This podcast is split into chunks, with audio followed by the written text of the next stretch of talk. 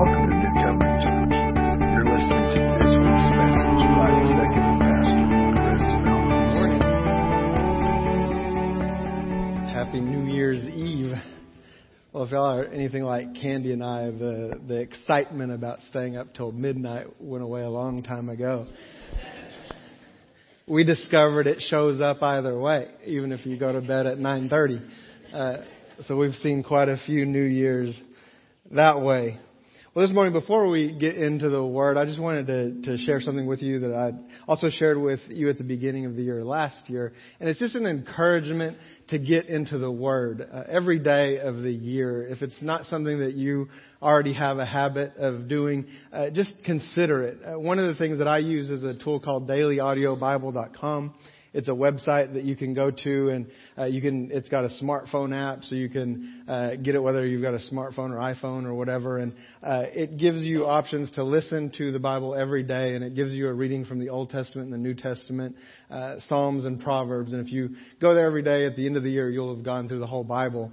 Uh, it also has a place you can go and and just read through the Bible. You pick the day, and it'll give you the words that you can read through and, and break it up. And there's plenty of other options out there. Lots of reading plans. Many Bibles have them in the book, and so just whatever works for you, just consider uh, looking into something like that. I've done it for.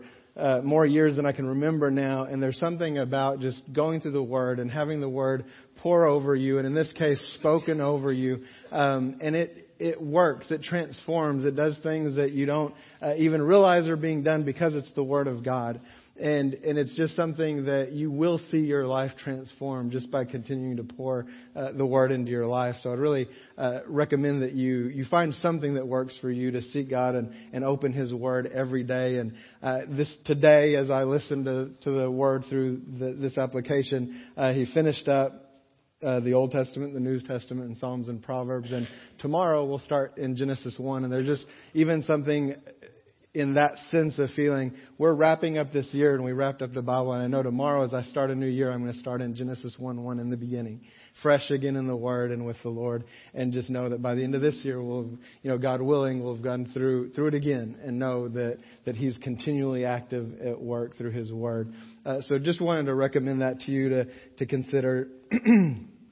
Now for Philippians. Pastor Darrell uh, asked y'all last week if you were here, if you would read Philippians chapter 1. And next week, if you want to prepare, you can read uh, Philippians chapter 2.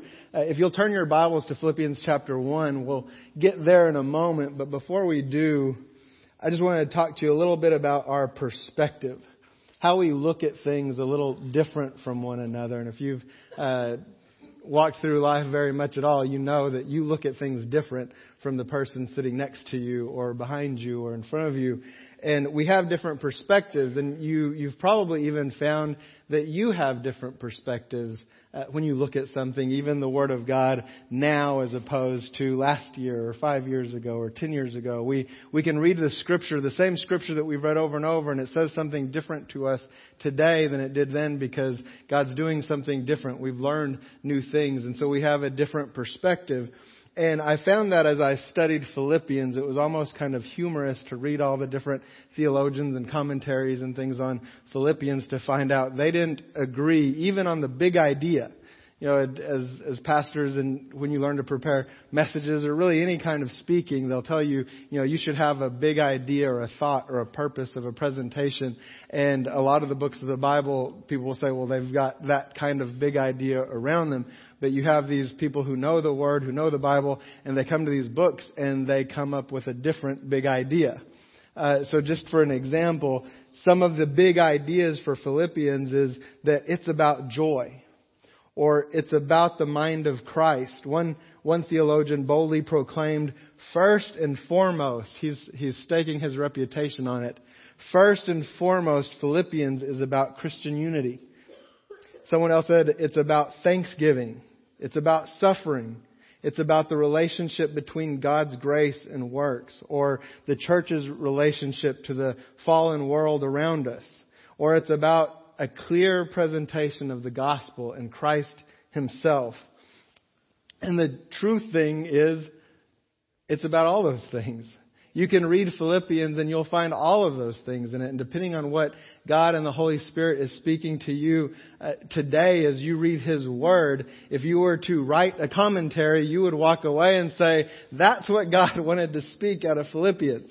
Because that's what He's speaking to you today. But all of those things can be found in it. And there's something that, uh, as we are about to embark in a new year, and what this year may hold for each of us, I felt God highlight something specifically to me, but it's an underlying principle in Philippians that's not as clear as all of those. And I didn't mention it yet. And we're going to get to that in a moment. What I believe God's speaking to us to take out of Philippians as we're about to step into this new year. But before we do that, I want to present a scenario to you uh, and this is something that if you've lived much life at all, we have all encountered these types of scenarios at some point in our life, either with other people or in our own life. And some of those scenarios involve great suffering, people in deep anguish. And some of those circumstances could include uh, losing a job or maybe they lost their home. This year, uh, you know, in Houston, they had floods, and many people lost their homes to floods. In California, we had the, the wildfires, and many people lost their homes to the wildfires. That's a big uh, amount of suffering for those families to encounter and endure. People may, at some point in their life, have lost a spouse, or God forbid, a child. Or maybe you've come across someone who's just lost their entire sense of purpose. They don't know why they're here. They don't know why God created them. Maybe they don't have any relationship with God whatsoever, but they have no sense of purpose and they're at a place of deep suffering and deep anguish. And you either are experiencing this yourself or you've encountered someone who is experiencing this and you want some words of comfort, some words of wisdom, whether to offer or to get for yourself on how do you get through this suffering. What do you say? What do you do? What can be spoken to you or what can you offer them? And maybe the only thing that comes to mind is something you've heard said before by others. Something like, the Bible promises God won't ever give you more than you can handle. Anybody ever heard of that before? Well, did you know that's conventional wisdom masquerading as a biblical truth? The Bible doesn't say that. There's no place in the Bible that says God will never give us more than we can handle. It's actually uh, quite the opposite if you make a practice about studying His Word. It's actually a twist of truth that comes from 1 Corinthians 10:13, and this will be up on your screen. Paul, who also wrote Philippians, he wrote in Corinthians, "No temptation has overtaken you that is not common to man." God is faithful and He will not let you be tempted beyond your ability, but with the temptation He will also provide the way of escape that you may be able to endure it. So he was talking about temptation, not about trials or struggles or anything of that nature, but about temptation. And even, even in temptation, it says that He will also provide the way of escape. So you can't even escape the temptation unless He provides the way. So even in that, it's a lie to say, well, God expects us to get through temptation on our own. That you can do on your own because He's never going to give you more than you can bear. No, He's going to provide a way if you're with Him in that moment and seeking Him. God will make a way out of that temptation for you. So God has never promised that we won't face more than we can handle. To the contrary, we see over and over that what He promises us is a life far more than we could ever handle. But He will be with us in the midst of it. That's what He promises. And His promise is that there's nothing He can't handle. And this is the idea that I want to tackle today, this morning, as we look at Philippians chapter 1, and as we stand together about to face a new year as an individual, for me personally, for my family, for our church, for our community, for our world, the last thing I would ever want is a life that I could handle. A life that we could handle. A life that we could, as a church, handle on our own. My desire is for a life that only God can handle. That He gives this church something, uh, a calling to do that only He can handle. He's, he's given the church of Christ, the body of Christ throughout the world, a mission that only He can handle. There's not a person alive today anywhere in the world that has a life that they could handle on their own. Every single one of us has been given a life that we cannot handle on our own. It can only be handled with God in that moment, ever present, taking us through this life because we can't do it on our own. Salvation's not through our own works. Our life uh, can't be lived to the fullness of what He's called us to in our own strength. Only by His grace and power can we live the life that He's called us to lead because we can't handle it. Some of the defining themes in Philippians are joy and thanksgiving. And you would think uh, that, that Paul must have wrote this uh, laying in a hammock as the sun was setting, watching the ocean, not a care in the world. Nothing was going on that was uh, contrary because he was so happy. He was so filled with joy. How could he have had any problems going on in his life for him to pin this if he could handle it in his own strength? And the answer is he couldn't.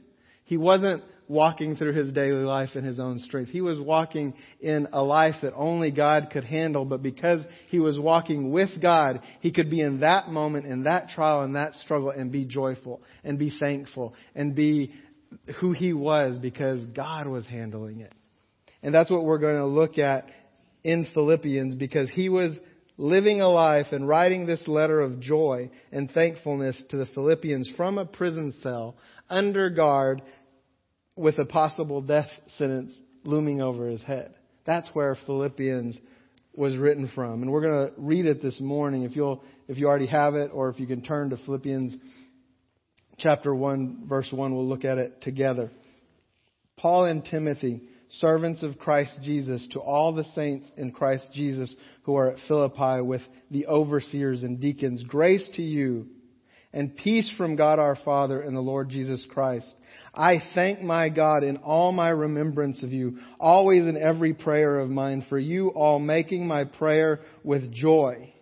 He's praying from joy just in the thought of, of this church, in the work that God's doing in their life. He's full of joy from a prison cell. Verse 5, because of your partnership in the gospel from the first day until now, the church at Philippi was the first church to support Paul financially and the one that supported him the most throughout his ministry. And then he says, And I am sure of this, that he who began a good work in you will bring it to completion at the day of Jesus Christ. It is right for me to feel this way about you all, because I hold you in my heart, for you are all partakers with me of grace both in my imprisonment and in the defense and confirmation of the gospel. So this is part of the unity that we find in, in Philippians. Paul's saying, you're partakers with me of grace, even in my imprisonment. Verse 8, for God is my witness, how I yearn for you all with the affection of Christ Jesus. And it is my prayer that your love may abound more and more with knowledge and all discernment so that you may approve what is excellent and so be pure and blameless for the day of Jesus Christ. Filled with the fruit of righteousness that comes through Jesus Christ to the glory and praise of God. And I want you to know, brothers, that what has happened to me has really served to advance the gospel my imprisonment, me being in this cell right now, is advancing the gospel of Christ. I'm not complaining. I'm not looking at my circumstances. All that I see is the work of Christ being done. So that it has become known throughout the whole imperial guard and to all the rest that my imprisonment is for Christ. And most of the brothers, having become confident in the Lord by my imprisonment, are much more bold to speak the word without fear. That doesn't make sense. That's not in your own strength. That's not in your own ability. You don't see your friend who's speaking the gospel get arrested and tortured and put in prison and then say, you know what? That makes me feel like going out and preaching too. I'm going to go share the gospel because maybe that could happen to me too. So that makes me more encouraged. That's what Paul's saying. My imprisonment has given them encouragement to be more bold Because they're not living in their own strength. They're not living in what they can endure. They're not living in their own power. They're living under the power of God and He's with them in every circumstance. And somehow that makes them more bold to speak the word without fear. Verse 15, some indeed preach Christ from envy and rivalry, but others from goodwill. The latter do it out of love, knowing that I am put here for the defense of the gospel. The former proclaimed Christ out of selfish ambition, not sincerely, but thinking to afflict me in my imprisonment. What then? Only that in every way, whether in pretense or in truth, Christ is proclaimed, and in that I rejoice. He's saying some people are doing this out of evil motives. Some people are doing it for the right reason. But either way, Christ is being proclaimed, and I rejoice. He's not concerned about what other people are doing and what it's going to make him look like. All he knows is Christ's word is being proclaimed because it's a work that only God can do. And God's doing the work just like He planned. And He planned to do that work for me sitting in this prison cell. And it's making all my uh, brothers around me more bold to proclaim the Word of God. And Christ is being preached. So I'm happy. And I rejoice in it because God's at work. Yes, and I will rejoice, for I know, verse 19, that through your prayers and the help of the Spirit of Jesus Christ, this will turn out for my deliverance. It is my, it is my eager expectation and hope that I will not at all be ashamed, but that with full courage, now as always, Christ will be honored in my body, whether by life or by death. And here's one of the most well-known verses in the Bible, verse 21. For to me, to live is Christ, and to die is gain. Whether I live or die, Christ is going to be proclaimed. He's going to be victorious. It's bigger than me. This isn't about my ambition, my life, what I want to accomplish. This is about Christ. And whether I live or die, Christ is going to be proclaimed. If I am to live in the flesh, that means fruitful labor for me. Yet which shall I choose, I cannot tell. I am hard pressed between the two. My desire is to depart and be with Christ, for that is far better but to remain in the flesh is more necessary on your account. Convinced of this, I know that I will remain and continue with you all for your progress and joy in the faith, so that in me you may find ample cause to glory in Christ Jesus because of my coming to you again. Only let your manner of life be worthy of the gospel of Christ, so that whether I come and see you or am absent, I may hear of you that you are standing firm. Here's more unity in one spirit, with one mind, striving side by side for the faith of the gospel, and not frightened in anything by your opponents. This is a clear sign to them of their destruction. So our persecution is a sign of their destruction. Again, it doesn't make sense. This doesn't make sense in the natural. It doesn't make sense in what we can handle or do. It only makes sense when it's something that only God can do and that God is doing. And then he says, and that from God, for it has been granted to you, verse 29, it has been granted to you that for the sake of Christ you should not only believe in him, but also suffer for his sake, engaged in the same conflict that you saw I had and now hear that I still have. We're going to come back to those last three verses in a moment, but there's two things that I want to point out to to you this morning that go back to that statement about God not giving you more than you can handle. And there's two, two other lies about that. Beyond the fact, again, that like we said a minute ago, God never made that promise. And the first thing is trials are not fair. We all long for trials that are fair. The saying that God will not give you more than you can handle strikes a tone of fairness that somehow we're drawn to that we, that we think is fair. There's something pleasing about the idea that the scales are in balance, that God has assessed what we can handle and He only permits trials accordingly.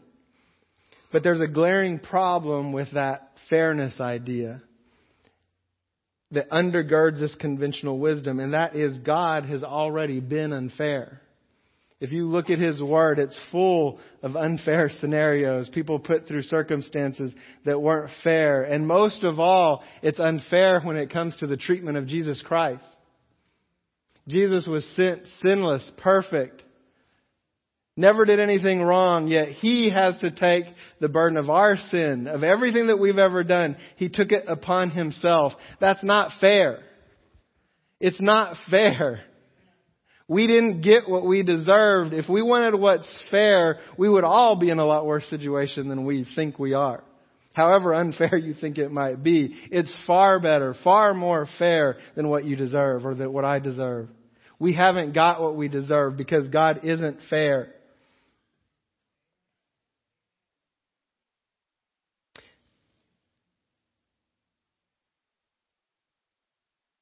God has been long suffering with us.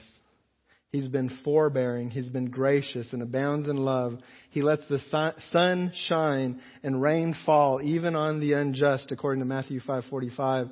Then it says God transcends the categories of fair and unfair to such a degree that we have no position to evaluate His actions or weigh His will.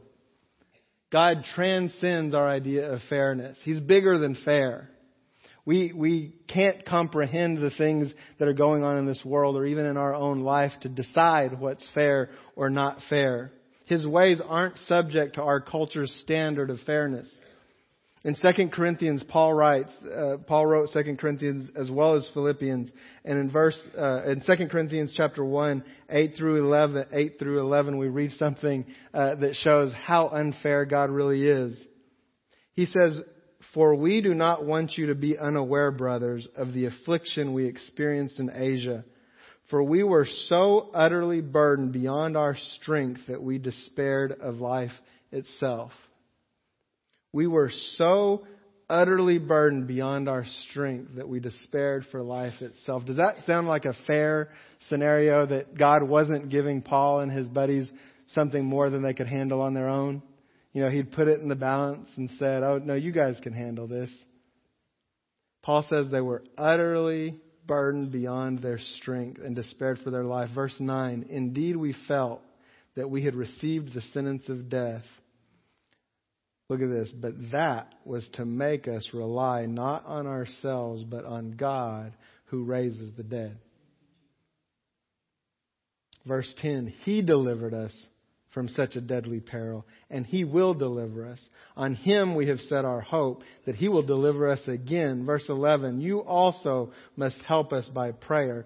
And this is another thing this morning that I want you to take away, both from Corinthians and Philippians. It's mentioned over and over is prayer. I think we have far est- underestimated the value and power and strength that God does through our prayers. And over and over and over, we read in the New Testament, they were calling each other to pray for one another in their daily lives to get through circumstances that were utterly beyond their strength to bear. Then it ends with, so that many will give thanks on our behalf for the blessing granted us through the prayers of many. The second problem that we have with this idea is that it points us to a power within ourselves that doesn't exist. Suffering doesn't ask if you're ready. It may come slowly or with a vengeance, but it doesn't ask permission and it doesn't care about convenience. There's never a good day for your life to be wrecked. Did you ever wake up one morning and say, God, if there ever was a day, this is the day to just take it all. This is the day to just wreck my whole life because I'm, I'm ready. You've prepared me. I know that today I could not have more than I could bear. Anybody ever asked that, told God this is the day. No, because it doesn't exist. There's never going to be a day that we can handle in our own strength, in our own power. It only is with the power of God that He has said, I will be there with you. Because there's nothing He can't handle. There's nothing that He can't take. But this idea of that God's not going to give us more than we can handle puts the, puts the onus on us that I can do this. I can handle this. If He gave it, if He put this on my plate, I've got to figure out some way to get through this. And it's a lie. It's pointing us inward to ourselves. God's truth points us to Him. As the psalmist said, God is our refuge and strength, a very present help in trouble. Therefore, we will not fear, Though the earth gives way, though the mountains be moved into the heart of the sea, though its waters roar and foam, though the mountains tremble at its swelling, when our strength is failing under crushing burdens, the answer will not come from our own strength because God gives power to the faint and increases the strength of the weak. Isaiah 40:29. The power comes from him to those who wait on him. If we're going to live under our circumstances, we're never going to have the joy or the peace that Paul talks about in Philippians. As we continue through Philippians, we're going to see joy and thanksgiving. We're going to see unity. We're going to see perseverance. We're going to see the gospel. We're going to see Christ and much, much more. But the underlying principle that stands out to me today as we stand at this door of a new year is that apart from Christ, we can do nothing. John 15:5 but we can do all things through Christ who gives us strength. Philippians 4:13. And Philippians 1 ends with these words, starting in verse 27 Only let your manner of life be worthy of the gospel of Christ, so that whether I come and see you or am absent, I may hear of you that you are standing firm in one spirit, with one mind, striving side by side for the faith of the gospel, and not frightened in anything by your opponents.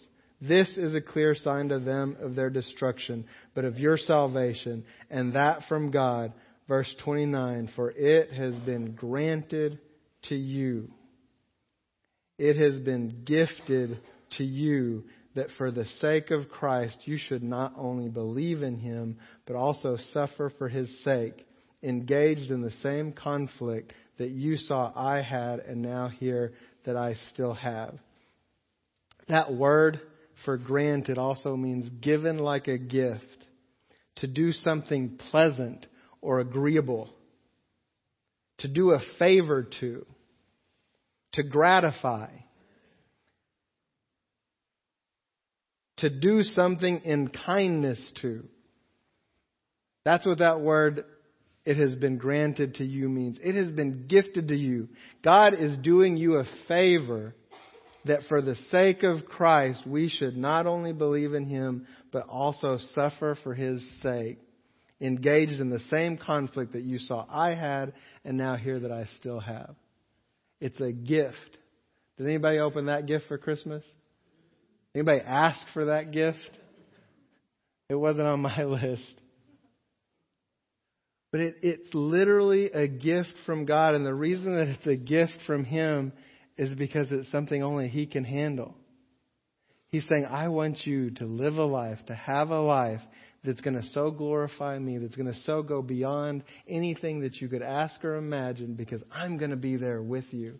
There's nothing you're ever going to encounter that I can't handle. And I'm right there with you. I'm never going to leave you. I'm never going to forsake you. I'm never going to leave your side. I am always with you. And you know what? You can't handle anything. The only reason you can breathe this breath right now is because God just gave it to you. You couldn't have tied your shoes this morning if it wasn't for the grace of God. Even the things that we think we can handle, we can't handle apart from God. We can't do anything in our own strength and ability. But we get so prideful and so arrogant and think, I can do this on my own. This, God, don't worry about this. I can handle this. And God says, Oh, really? You know, good luck with that. But with Him, we can be in prison. We can be beaten. We could, we could go through any illness, any sickness, any, uh, any circumstance whatsoever. And if we're with Him, He's going to handle it.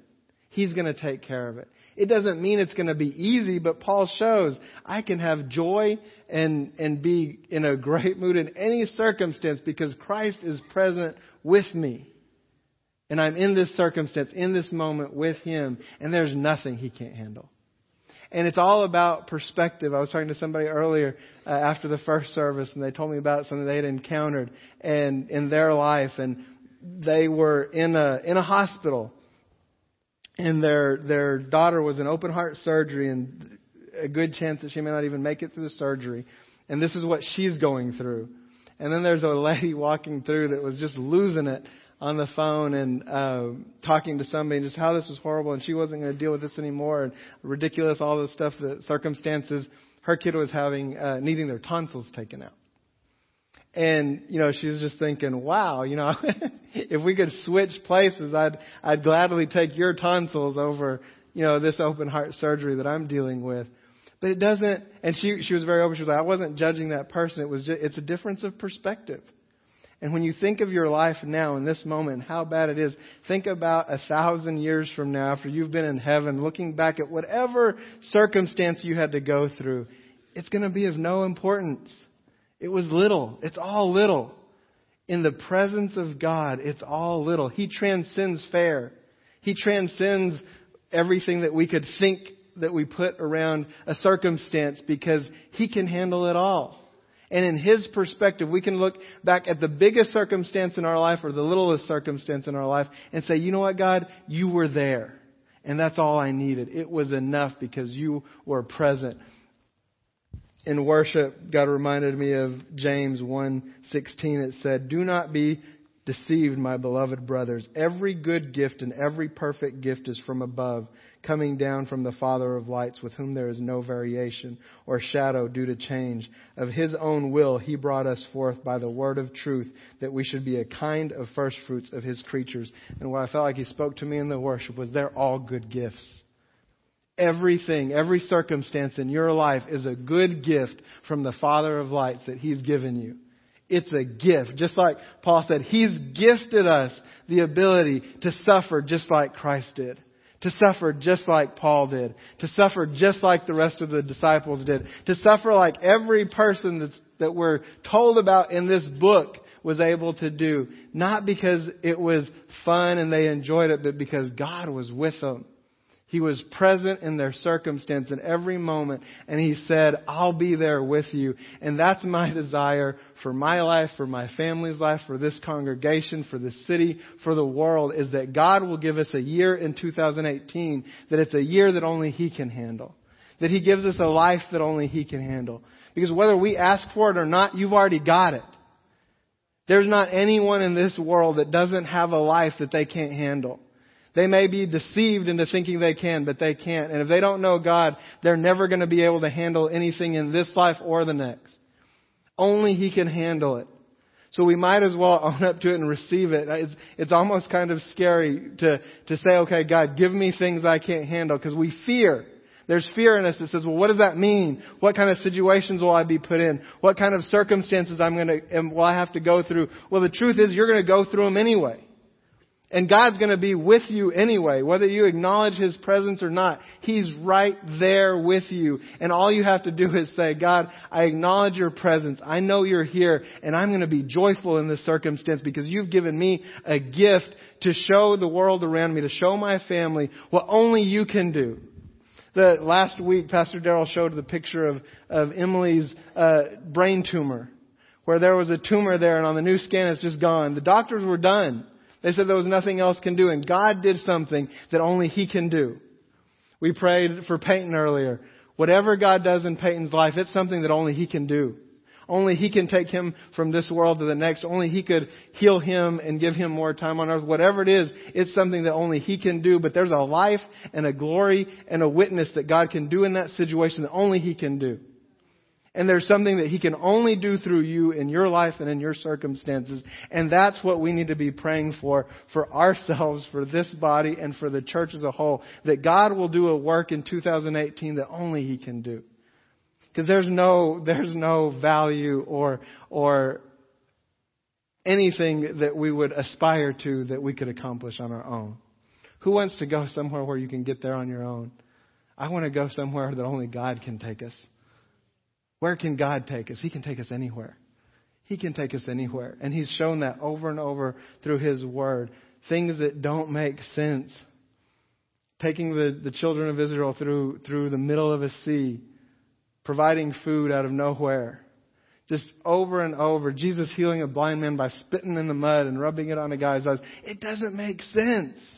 Nothing that God does makes sense because it's stuff that we couldn't do in our own strength and our own ability. It's something only He can do. And we can step into that by, by listening to His Word, being before Him, and presenting ourselves to be used by Him in every circumstance that He places us in.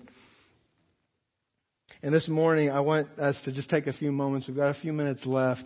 I want to close in prayer, and we'll have the, the prayer teams up here. Uh, if you need prayer, you can come. But just a few minutes, I want you to pray in your seats. That we would pray that as we start off 2018, that we'll pray for each other, for our church, our community, our families, and that our prayer would be that in all of these areas that we would ask God for a year only He can handle. And that we'll give Him all the glory and honor and power and praise because we know there's no way that these things would be accomplished. There's no way the works and the things that He does in our life would be accomplished if it wasn't for His strength and His power. And I believe He will show Himself mighty. He will come through on our behalf. He has over and over and over, and His Word says He'll never leave us nor forsake us. And He's gifted us, He's granted to us through His kindness and mercy that for the sake of Christ, we should not only believe in Him, but also suffer for His sake. And I am sure of this, that as Philippians as we read in Philippians 1, I am sure of this, that he who began a good work in you will bring it to completion at the day of Jesus Christ. God started the work, and he's going to finish the work. He takes, he takes ownership and control of every part. Dear Heavenly Father, we come before you right now, and we give you this year. We give you our families. We present our lives to you as living sacrifices, Father to be used by you in any way that you see fit, Lord. And Father, I pray that we would never, never, ever, ever, in any moment, in any circumstance, forget that you are in that moment. That you are ever present, that you have not left us, you have not forsaken us, you are with us, and there is nothing that you can't handle. There's no pain, there's no sickness, there's no addiction, there's no sin there's nothing in our life that you can't handle. There's nothing that you haven't already paid the price for. It's all done. Or we can read the end of the book in Revelation. You've won. In your eyes, you see the, you see the beginning and the end, Lord, and it's done. And we give you praise and we give you glory and we give you honor and we pray, Lord, that in every situation we see your perspective, that we see it from your eyes and in that moment, Father, we can have joy. We can give you thanks. We can give you praise. And that every person we encounter will look at our lives and say, that's not possible. You can't go through that and be happy. You can't go through that and have joy. But we'll be able to say it's because you're with us that my God has never left me. My God has never forsaken me. He is with me even in this moment of whatever the circumstance, that we will point to you, Lord, and that you will do a work that only you can do. It won't be because of what we say. It won't be because of what we do. It will be because in them you do a work that only you can do, Lord. Father, we pray for our children, Lord. I pray for adult children that have walked away from you, Lord. Lord, there's people in this congregation who have prayed for their children for years, Lord. And we pray that you do a work in their life that only you can do. They can't fix it. They can't do it, Lord, but you can. Father, I pray for addictions, Lord. I pray that there would be addictions broken uh, this morning, Lord, in lives of people that are present right now because you can do it. They can't do it in their strength. They can't do it by their will, Father, but you can do it. Lord, I pray against generational curses and generational sins, Lord.